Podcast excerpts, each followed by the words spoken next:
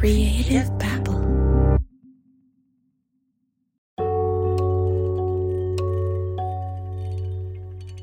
Jane Whaley's birthday was last week. She just turned 80 years old.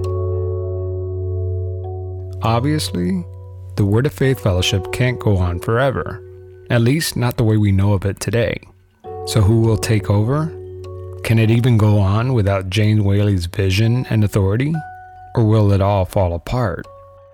I asked John Huddle, a former Word of Faith Fellowship member, this same question. You know, th- this is a question I asked Sam and Jane, but I'm going to ask you first and I'll tell you what they said. I asked them, Do you have any succession plans? Like, do you have somebody lined up to kind of take your place? And what, what do you think? What's the future of Word of Faith Fellowship without Jane or without Sam? I've been told by a distant relative that there are papers drawn up to hand over the leadership of the ministry, whether that's property succession or whatever, her daughter Robin. But depending on how the, the next couple years go, it's not out of the possibility to think there could be a power struggle. And I don't believe Robin, the daughter of Jane, has the severe character nature. She's got more of her father in her. Uh, just say it, I don't believe she'll abuse people like her mother does. I have another theory. I believe there's someone else who is fit to replace Jane. She is equally feared and has Jane's ferocious aggressiveness. She even kind of looks like a younger version of Jane. Her name is Brooke Covington. You know, and, and correct me if I'm wrong.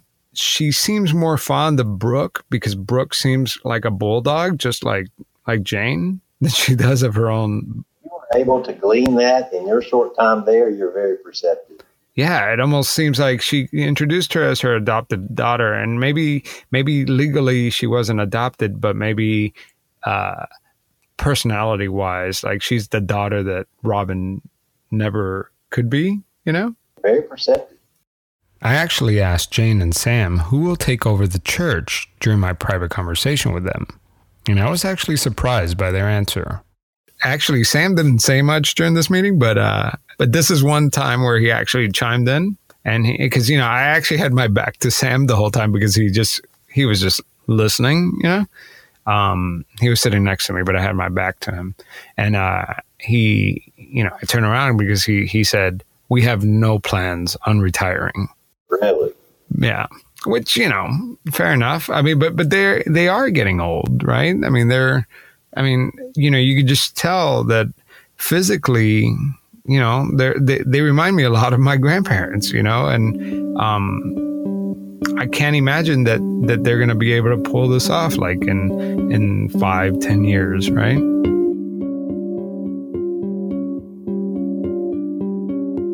Jane Whaley can't live forever. Brooke Covington just seems like the natural successor. But there's a problem with this theory. Brooke can't take over the Word of Faith Fellowship if she's sitting in jail. And you can tell that church leaders are worried. Here's audio from my visit earlier this summer. I went for it. Our yeah. adopted daughter. Yes, yes. They took in all the rebel Cooper children. They made them who they are today, and now they're Now they're gonna put her in jail. now they're gonna put her in jail. And I, I'm probably stupid enough to probably do it again. So, why do they want to throw her in jail? Well, because Brooke Covington and four other church ministers were indicted by a grand jury on charges of assault and kidnapping of a teenage boy because he's gay. Now, from Western North Carolina's news leader, this is News 13 at 5. Photos have now been released for the five Word of Faith Fellowship church members indicted this week for allegedly assaulting a former member. And that boy, well, he's 25 now, and his name is Matthew Fenner.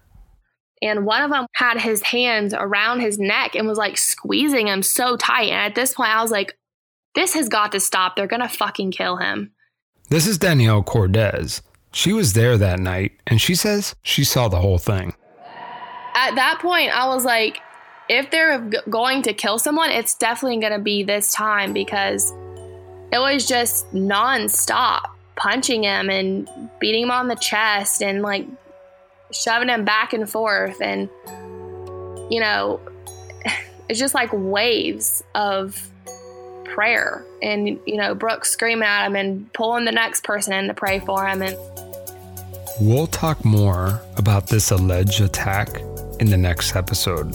But today, today we're going to spend the next hour talking about how we got to this point. And we're going to explore how someone like you and me could get caught in a cult leader's web. Don't believe me? Trust me, it's the perfect con. I'm Javier Leyva, and this is season three The Prophet.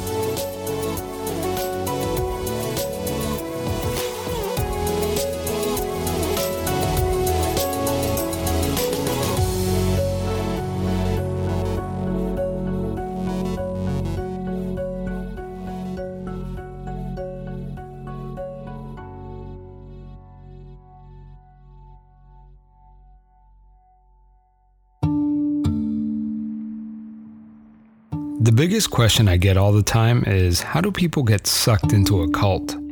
Well, everyone says they would never fall for it. So, how did Matthew and his family become one of them? Of all the people I've ever talked to, Matthew was able to break it down perfectly for me. You know, at the time, my family, we were kind of going through a stressful time. We were faced kind of with financial difficulties. You know, my mom wasn't doing well in her marriage. I was kind of having a difficult time with like the whole coming out process and trying to find acceptance among my family and friends and community. Yeah, we were just kind of really down, you know, down on our luck. At the time we got involved, we are just kind of looking for an answer or like an easy fix, I guess, for our problems. And, you know, at the time, Word of Faith kind of was that, you know, answer for us at the time. To say that Matthew's family was going through a rough time is putting it lightly. Matthew came out to his mother Linda, and that didn't go very well. And I just remember looking at her thinking, okay, like, mom, I need to talk to you about something. And I just said, you know, I couldn't really get the words out. I just had to start out by saying, you know, do you love me? And she would just say, yes. And I said, but, but do you love me? Do you really, really love me? And she was like, yes, Matthew, I love you.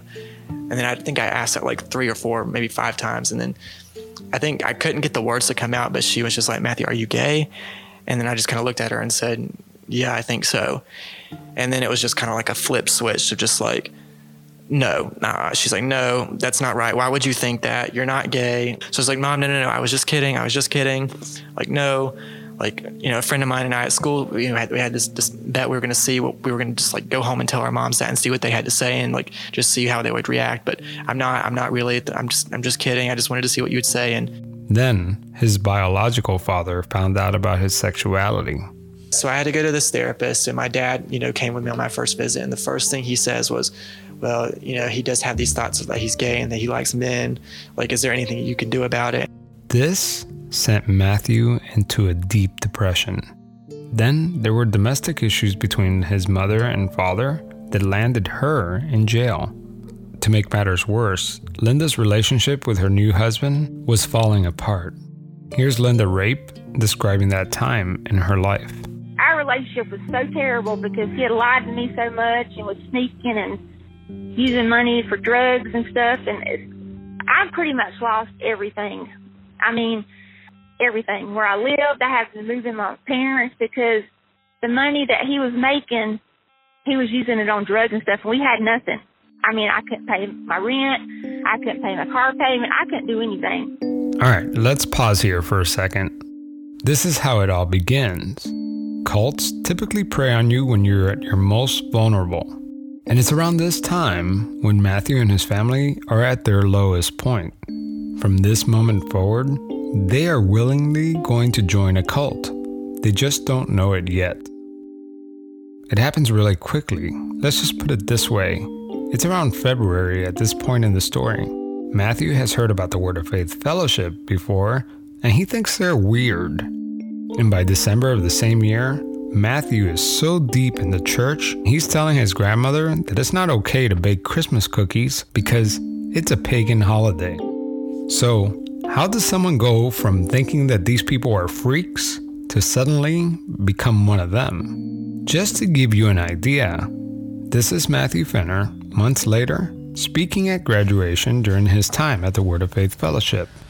Well, I know I wasn't here my whole life. I wasn't raised here. I wasn't taught God the way that they're taught here.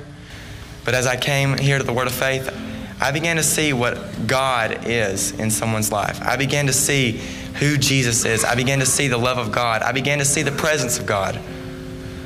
And I wanted it. And I know I gave up my life. I left a public school and came here. I gave it all up. Why? Because I wanted to. Because I felt the presence of God here in this church. God has delivered me from so much.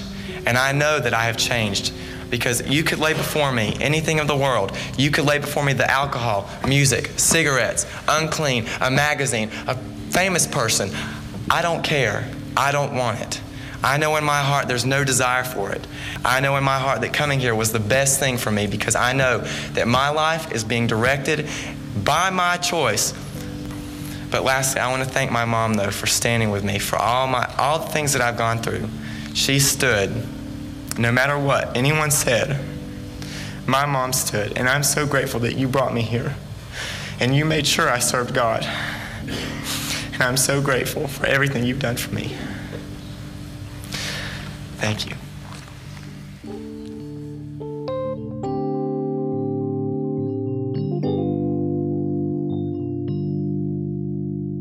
So, how does he go from being one extreme to another? Let's break it down month by month. It's February 2010. My family was like, all right, y'all, we're going to go to a church service. And so we're going to go over to this church called Word of Faith. And I was like, I've heard of that. But I was just kind of like, I really don't, I was like, I don't think that's going to be what I, you know, I'm not going to like it. I don't think I'm going to want to go there. Matthew was far from the perfect candidate to become a Word of Faith Fellowship member. He's gay and considers himself an atheist. So at the time, I really was like, church is not my thing. I don't believe in God. He also heard rumors about some of their strange rituals. The Word of Faith had a reputation as well of being this kind of scandalous kind of place that had a history of some really sketchy things kind of had gone on there that I had heard about. Matthew thought they were weird, but at the same time, he was kind of curious. And all of a sudden, he has an invitation. I mean, I can imagine it's like being invited to the creepiest house in your neighborhood. It's scary, but you still want to see inside. Like everyone always said, you had to have an invitation to go. So it was like, well, we've got one, so I'm going. So let me go check this place out. So, wait a minute. The, that's that's interesting. I never would have thought about it that way. But like when you say sketchy stuff, obviously, right now my listeners know what the sketchy stuff is. What kind of reputation did they have at the time? Because I mean, right now, most people listening to my show probably wouldn't want to go, yeah. even if it's exclusive invitation only. Yeah. So at the time, um, in my mind, like the reputation that I was aware of was, you know, it's not, it wasn't like what you're hearing now. It was more, um, you know, they th- make themselves throw up in buckets. The word on the street was that the Word of Faith Fellowship members would scream for so long that they would make themselves vomit in a bucket and they believed that puking was a way to get the demons out. You know, the extremes in my mind were, you know, they do believe in like demonic possession. And then I think when I told someone at school that I was going to go there, they were like, that place is a cult. It was more just like, okay, well, they've got this reputation. I'm curious. Let me find out what's going on and let me just see. During Matthew's first visit, he said he didn't witness anything sinister. For him, the whole thing was just kind of amusing. Like for me it was kind of comical as well. Like i thought it was funny. I was like what is this? Because i remember my cousin and i like side-eyeing each other.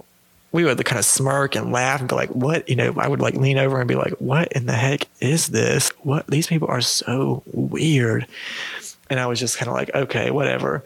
And then then we'd sat there through the service and i remember thinking god this was so boring just so jane preached to me it was just like I think this is so silly. I do not believe what these people are believe in. I had no you know, intention of going back. I told my mom, I was like, you know, you guys can go. That's cool, but I don't think I want to be here. Like this place seems kind of, you know, it's just not my thing.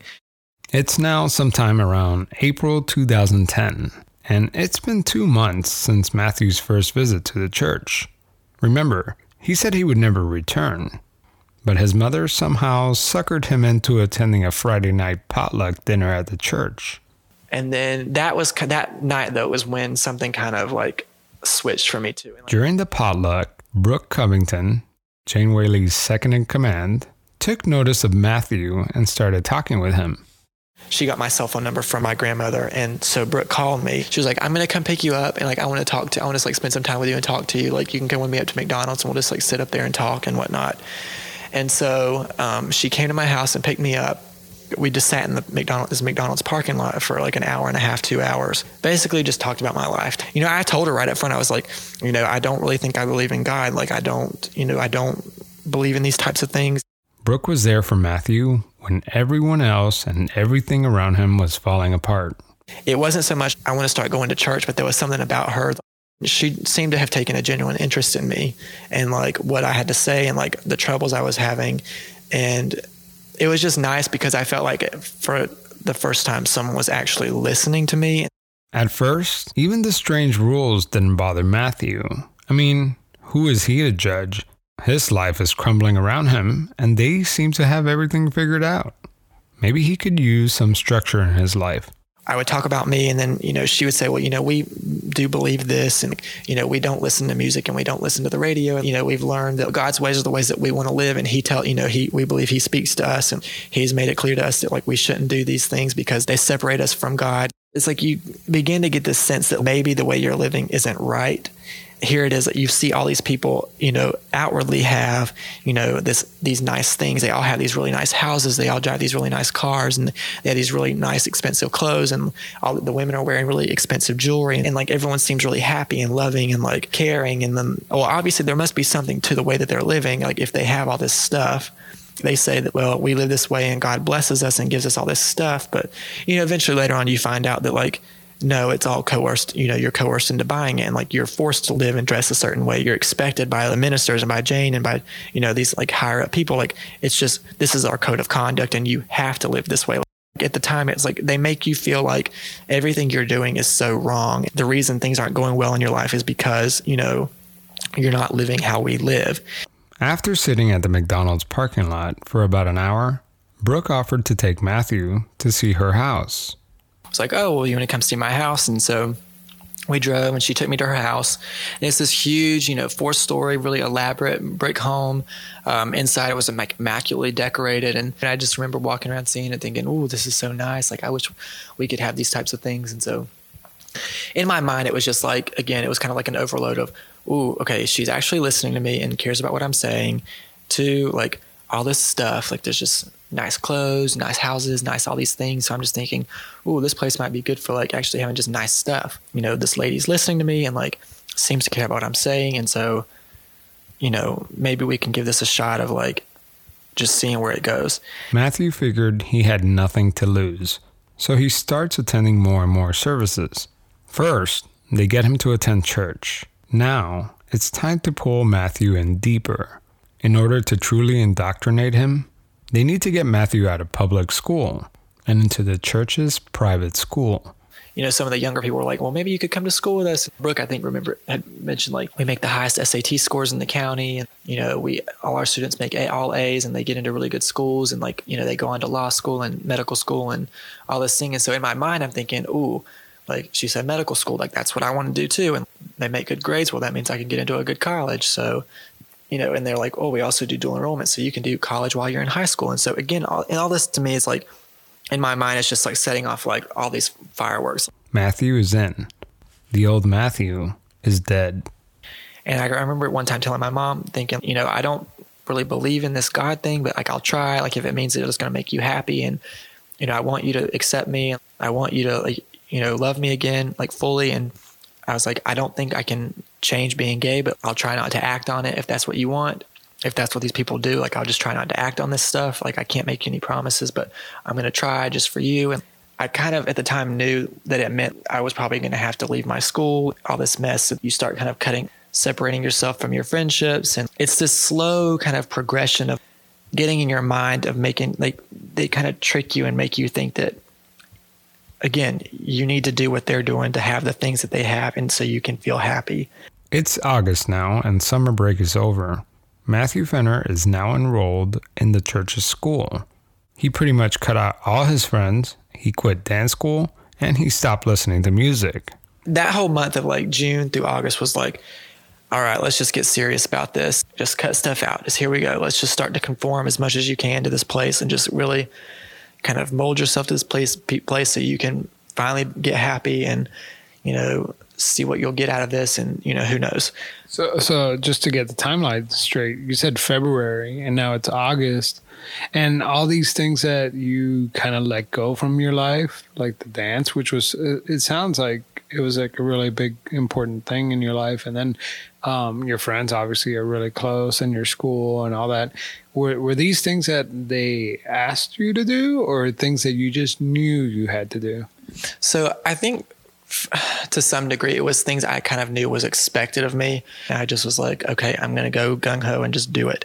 You know, I just let me quit dance. Like, I know I need to do this because I know this is not something they believe in. You, shouldn't listen to music. So I was like, okay, I'm going to give up music and stop listening to it. You know, you shouldn't wear these types of things. I got rid of those clothes. And it was just kind of like I went through this radical kind of change now it's December, and Matthew and his family are 100% in. One day, while visiting his grandparents, he noticed that his grandmother was baking Christmas cookies. Like she was making these cookies to take to like work, and we're like, you know, they say that's demonic, you know, it's pagan ritual, and like it's not right, and like you shouldn't do that. You know, that Brooke says this isn't okay.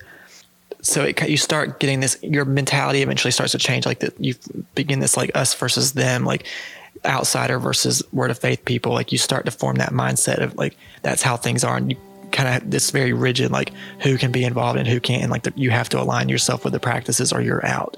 Remember, Matthew's grandparents have already left the church, and by now the church has taken over their family. They didn't know what to do, so on Christmas Day, the grandparents asked Matthew and his family to leave. They moved into an apartment that they could not afford and to make matters worse, Linda's husband, who was the family's only source of income, had enough with the church's overbearing rules. So he's out too. Now what? In Matthew's new rewired mind, there was only one person he needed to call Brooke Covington. And within minutes, Brooke had a group of young men come, helped Matthew and his mom move into her house. And that was, I lived with Brooke from April 2012 until January 2013 when I escaped. Matthew says he started witnessing horrible things. You know, after that Christmas, and then, you know, at the time, like, I started seeing other things that just weren't, didn't set well with me. Like, they had this practice, like the lower building, that that kind of picked back up around like the September, October time while I was in high school. And two of my classmates actually had to go, you know, live down in the lower building. The lower building, if you remember from season one, was a place where former members say they experienced the most extreme form of punishment. They say Jane would hold young boys for months, even years against their will. You can kind of tell, like, you can sense things aren't right and they're off, but it, you kind of like ignore the red flags. Then one day, Matthew says that he witnessed his friend being slapped in the middle of class. That for me was like the turning point for me, like in the sense that like all the blinders went off and it was just like, uh, no, uh, this place isn't right. I can't keep up with this. This isn't, this is not in their mind God. This isn't right. And this is just not how you treat people. You know, I loved the people there. And I mean, I can't say that all that was untrue. Like, I mean, I did love some of the like the people, friends that people I made friends with. Like, I did love and care for them. You know, I did. I could say I did love and care for Brooke, even though I knew she was doing all these wrong things. Just because people do bad things doesn't mean that they're like you can't still love them as well. I mean, and they took care of you uh, during a time of need, right? Yeah, not only me, like they took care of my like my mom, like. But despite her reputation as a monster, Matthew says that he also witnessed the softer side of Brooke. And I, she honestly made treated me more like a son than she did. Like my my brother and myself, she treated us more like sons than her actual own kids. And that's the one thing about Brooke. Like people do feel like she was a bully, and they uh, most people hate her that leave, and I, I understand why because she was a bully, and that is the type of person she is. She is a bully, and she is very she hurt a lot of people, and I mean she hurt me, and you know that type of thing, but again, like I do personally believe that she was kind of in a similar position that I was. Like Jane got a hold of her, you know, when she was at a downtime. She was probably maybe in her 20s, I think, if I remember correctly. You know, she was down on her luck. And I think she just kind of got caught up in this thing and her mind got molded. and I just don't. I just think she wasn't a very strong. Didn't have like a strong foundation in herself to like resist. I mean, I don't know. Eventually, there's something that she's getting out of it, and she's gotten drawn into it. And again, I can't make excuses for the things that she's done um, because she's done what she's done, and there she's done really awful things to so many people.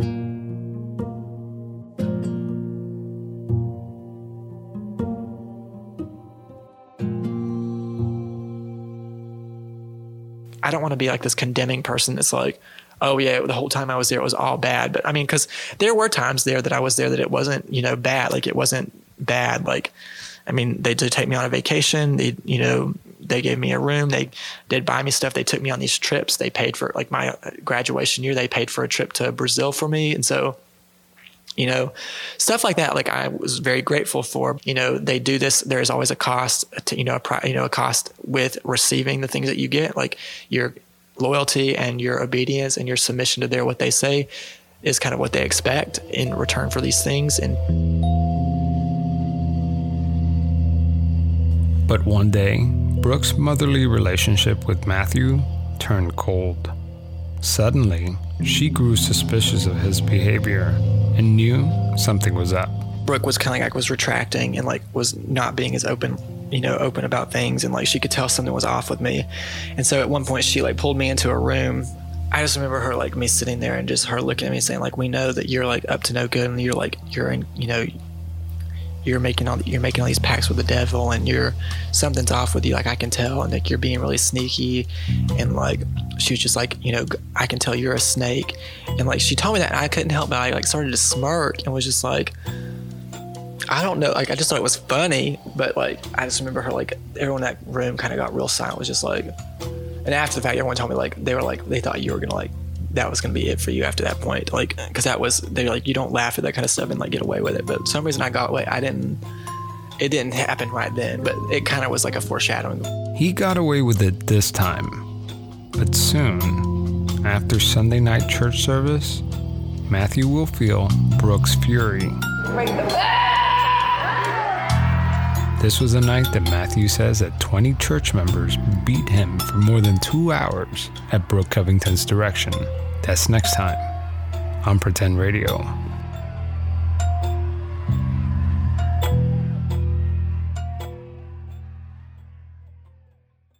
All right, this is it. Only one more episode left.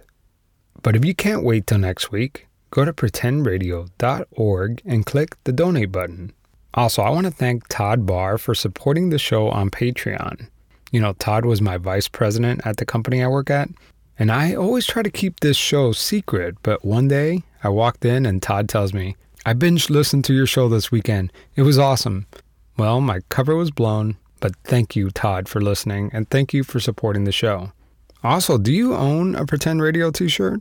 Well, you should. Use offer code PRETENDERS and get $5 off. Just go to pretendradio.org and click the merch button. Okay, I'll see you guys next week. Now, check out some of these podcasts.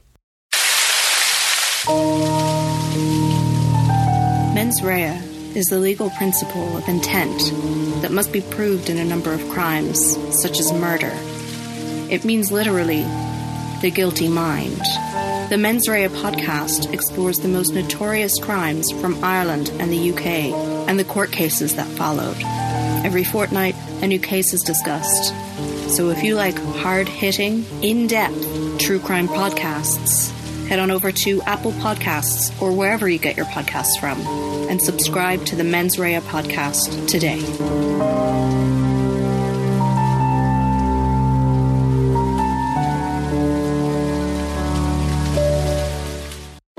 Kong Confidential is a podcast designed to educate and entertain my audience. It's an interview style show where many topical social issues are discussed and personal stories are shared. The podcast can be inspiring, confronting, harrowing, and at times hilarious.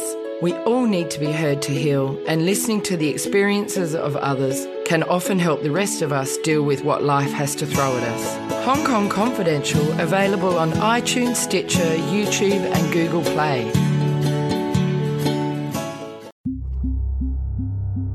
Creative